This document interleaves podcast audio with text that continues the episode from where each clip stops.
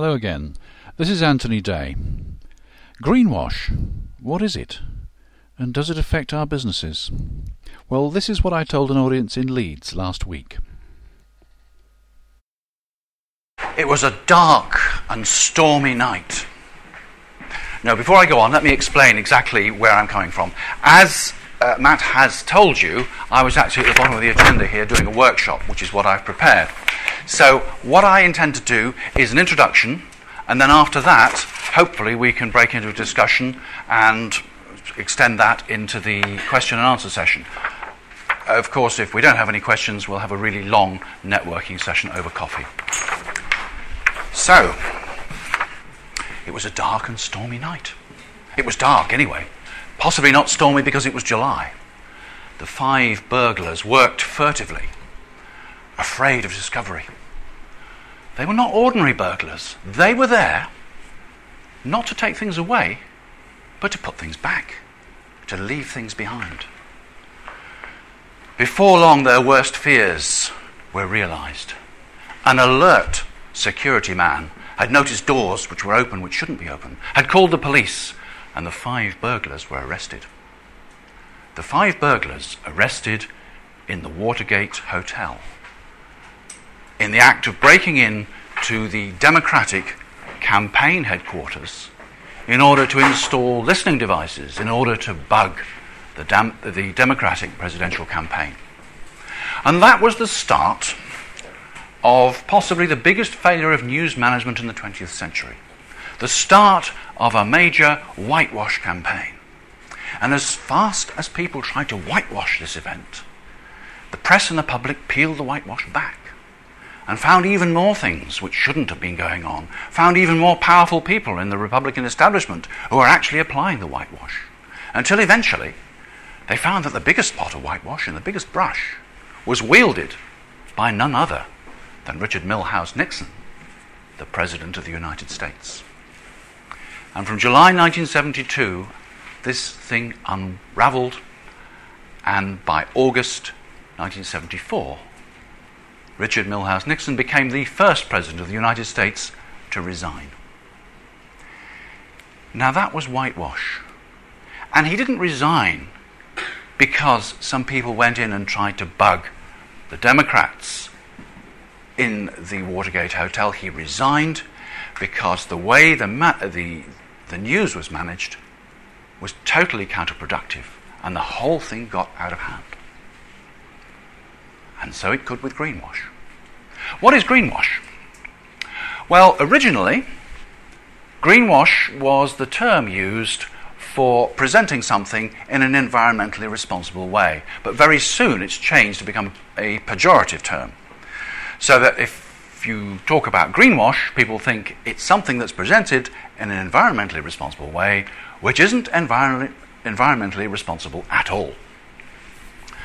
And of course, the press and public opinion like to find these things, because the higher people are, the further they have to fall. I think there's somebody in New York who knows that only too well at the moment. Let me give you an example, which in fact comes from, I think, the early 90s, when greenwash wasn't even coined. This was a controversy involving an oil company. And a lot of people think oil companies, now they're the target, aren't they? Oil companies, because they produce oil, and they produce gas, and they produce CO2, and that's an absolute no-no. That's what a lot of environmental activists say, but it is a little bit naive, because we aren't going to stop using gas tomorrow, we aren't going to stop using oil tomorrow. We are totally dependent on energy, and while we might want to reduce and eventually eliminate these things, we are not going to do it for decades. But while we are still dependent on these things, I feel we have got to support those companies in doing what they have to do as environmentally as possible. Well, you may remember the Brent Spar in the 1990s. The Brent Spar was an oil platform of a sort in the North Sea run by Shell. And it had come to the end of its useful life. So Shell commissioned independent experts to carry out a survey, a study, to decide what the best way of disposing of this installation would be. And they came to the conclusion that the best thing to do environmentally would be to tow it out into the Atlantic and drop it in 2.5 kilometres of water. So Shell went to the British government and said, we've got this plan, we've got these experts, and we plan to go ahead and do it. Can we have your permission? And the British government said, yes, go ahead. And Shell went to the European governments and said, this is our plan. If you have any objections, will you please let us know? And everything was in place to dispose of the Brent Spar. And then Greenpeace came along. And Greenpeace said, this is out-and-out pollution of the seas. There's all sorts of toxic chemicals. There's hundreds of tons of oil. It's all going to go to the bottom of the sea, and it's going to pollute the oceans. And this will only be the thin end of the wedge. And then Greenpeace, as they do, got their boats, and they went out to the Brent Spar, and they occupied it. And Shell turned fire hoses on them, and Greenpeace filmed it all and submitted all this film to the news media, and they took over the news agenda. Greenpeace took over the news agenda. They showed themselves as fighting for the environment and being repelled by this bully of an oil company with its fire hoses and everything else. And then the politicians started turning round, and the Germans, who hadn't said anything at all, turned round and said, well, we don't think this should happen. And international opinion got stronger and stronger, and eventually Shell backed down and said, all right, we will take it ashore and we'll cut it up. Now, then Greenpeace admitted that, in fact, they'd got their figures wrong, and there wasn't, well, they'd claimed that there was 100 times more oil in this rig than there actually was. So the problem is that greenwash is a matter of perception. It doesn't have to be a matter of truth. It doesn't have to be a matter of accuracy. We are all in the hands, to a large extent, of the media. And if we don't counter what the media say with the truth, when we are in the position of the truth, then we may be very, very vulnerable. Another example, which is not directly related to oil, is Monsanto and the GM foods debate. Monsanto lost the GM foods debate in Europe very thoroughly, and their business suffered for it. Now, you may say, well, so they should, because GM foods are nasty and so on and so on. But I would think, I would say that the two sides of the GM debate were not given equal time. It was a very clever and successful press campaign. And if you're on the receiving end of it, then it's a very difficult thing to deal with. Again, there are claims, or at the moment there's a controversy north of York about the incinerator. First it was going to go in York, then it was going to go somewhere further up in North Yorkshire, now it's closer into York, and people are saying, no, we don't want an incinerator. But there are two sides to incinerators. Yes, they do have emissions of some type, but these emissions are very, very closely controlled. If you don't have an incinerator, what do you do with the rubbish? We know that we can't landfill, we know that we're running out of space for landfilling. Yes, we recycle, but there are very successful incinerators. There's one down the road in Huddersfield, which sorts all the waste, and it's only the stuff that can't be recycled that goes into the furnace, producing 9 megawatts of electricity, and has the capacity to provide hot water for district heating. So there are two sides to these things, and we need to realise that there are some very powerful voices who are not necessarily well informed. So... what are the risks? Well, the risks are when you claim to be green and you're not, and when you're not particularly thinking about whether you're green or not, but somebody comes along and does some investigation and accuses you of not being green. Let's look at people who claim to be green. I might be getting on slightly shaky ground here, but I believe that E.ON, the electricity company, is actually got its head well above the parapet and is making claims that are difficult to substantiate. Have you seen the E.ON commercial, which has the tagline, "Bring the power of nature into your home"? And we have all these people in a very high wind, and it gives the impression that E.ON is the one that's providing green electricity, so they're the one to go with. Let me just show you some figures, or rather let me show you a graph. This is the energy which comes into the UK economy. And I haven't checked the pens, but it does work. So if we do a pie chart like this, and this is a circle, I hope. We get 19% of the energy which comes into the British economy, 19% is coal. We still rely to a very large extent on coal. And incidentally, most of it comes from Russia, far more than we dig out the ground here. 33% of the energy which comes into this economy is oil. 33%. 39%, which is somewhere about like that, is gas. And we are importing increasing amounts of gas from Russia and other places like that. Then we have 7% of the energy in this economy, which is nuclear. 7%. So that leaves us with this bit here, which is 2%, which is renewables. The point is that renewables are a very, very small fraction. And it worries me when people say we're carbon neutral, we're green because we buy environmentally friendly electricity, because there just isn't enough to go round. And E.ON, yes, it has some wind farms. But have you heard about the King's North Power Station? The King's North Power Station, which is about to be given permission to be built, that'll be the first coal-fired power station in the country for 20 years. That's being built by E.ON. A coal-fired power station. It's a coal gasification farm with the ability to manage the emissions and to produce in a totally different way. So that proves your point. Because it was actually a very environmentally friendly move. Well, it's environmentally friendly in a way. It is designed for retrofitting of carbon capture technology. Carbon capture technology is not currently commercially viable anywhere in the world.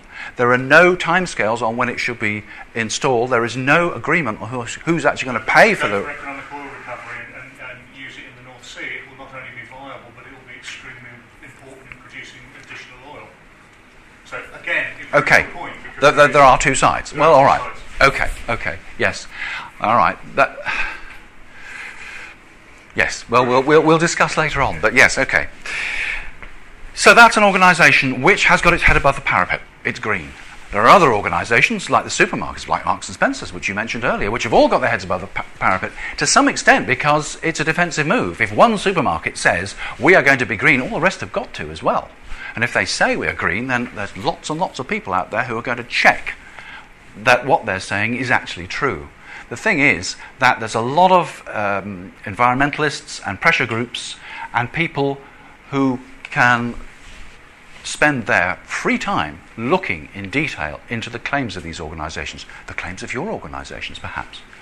They're out there, so we have to be ready and we have to be prepared to counter accusations that we may receive with the truth. I have to say that I think the biggest example of greenwash is the government. I really do. We had an environmental budget yesterday when they're deferring the 2p increase on fuel for 6 months. I think there's going to be another half p on fuel in 2009. Well, in the context of fuel going up by, 30 pence in the last 12 months, it doesn't really register, does it? Yes, it's a good idea to get rid of plastic bags because, of course, plastic bags are using a petroleum resource which is finite, and the rubbish that they cause, when they blow out of the tips and all that sort of thing, is absolutely dreadful. It's something that we should do. We should encourage people to take their shopping bags with them and not take these plastic bags. But it's only a minor part. It's only a minor part. And what else did the government say they would do? They're going to think about road pricing. Well, they thought about it last week and said they weren't going to do it for a while. The trouble is that there are so many people who are in favour of being green and going green, except when it hits them in the pocket, that the government isn't prepared to do anything because the government wants to stay in office. If only we had a consensus, a firm commitment between all three parties that they would take sensible environmental action, come what may, so the voters could not get rid of those policies, then we might make some progress. But we are nowhere near at the moment. The Carbon Trust, for example. The Carbon Trust provides advice to business on being greener and in particular in reducing CO2 emissions. It has a budget of £120 million a year, which is being cut because I think DEFRA is in some sort of difficulty. It manages to reduce carbon emissions in this country by about 0.5%. Now that's a 0.5% reduction. That's not a 0.5% net reduction. That's simply making it 0.5% less than it ought than it would be otherwise. It's probably growing. But if the government claims that we are going to cut our emissions by what, 20% by 2020, 60 or even 80% by 2050, what they're doing now is nowhere near. It's just not making any difference at all. That's greenwash if anything is, and I wouldn't defend them. Well, what happens if you don't claim to be green, but people come along, or don't ostensibly claim to be green, but people come along and say, well, you're not as green as you ought to be? You may be asked, you may be criticised. And in some cases, as was mentioned earlier, if you're going out for a tender, then the NHS in particular and probably other public bodies have now got a section saying, what is your environmental policy? Have you got ISO 14001? So you have to respond to those things. But I think one of the most important points that came out of the preceding presentation is that being green, being environmentally responsible, has got to be a corporate ethos. Everybody in the company has to buy into it. Everybody in the company has to understand why your organisation has an environmental policy and what it means. And ideally, you should give them assistance in extending this best practice to their own private lives. Because nothing is worse than having a policy at the top, a document, maybe ISO 14001, and all sorts of good ideas, but the people at the customer interface saying, well, I know it costs more, but it's this bloody environmental policy. You know, if you go down there, you can get it for a lot cheaper. Which happens, we have to get the whole of the organisation behind us. You need to avoid accusations of greenwash. You need to protect yourselves against the consequences of those accusations. But at the same time, there's a competitive advantage in being green and being seen to be green. After this, we had a good discussion, but unfortunately I can't bring it to you because we didn't have a roving microphone. Anyway, if you'd like to talk to me about greenwash, or about climate change and energy and sustainability and how they may affect your business, do give me a call. My name's Anthony Day. My number is 01904 654 986, or you can contact me through the website, which is www.anthony-day.com. Let's talk soon.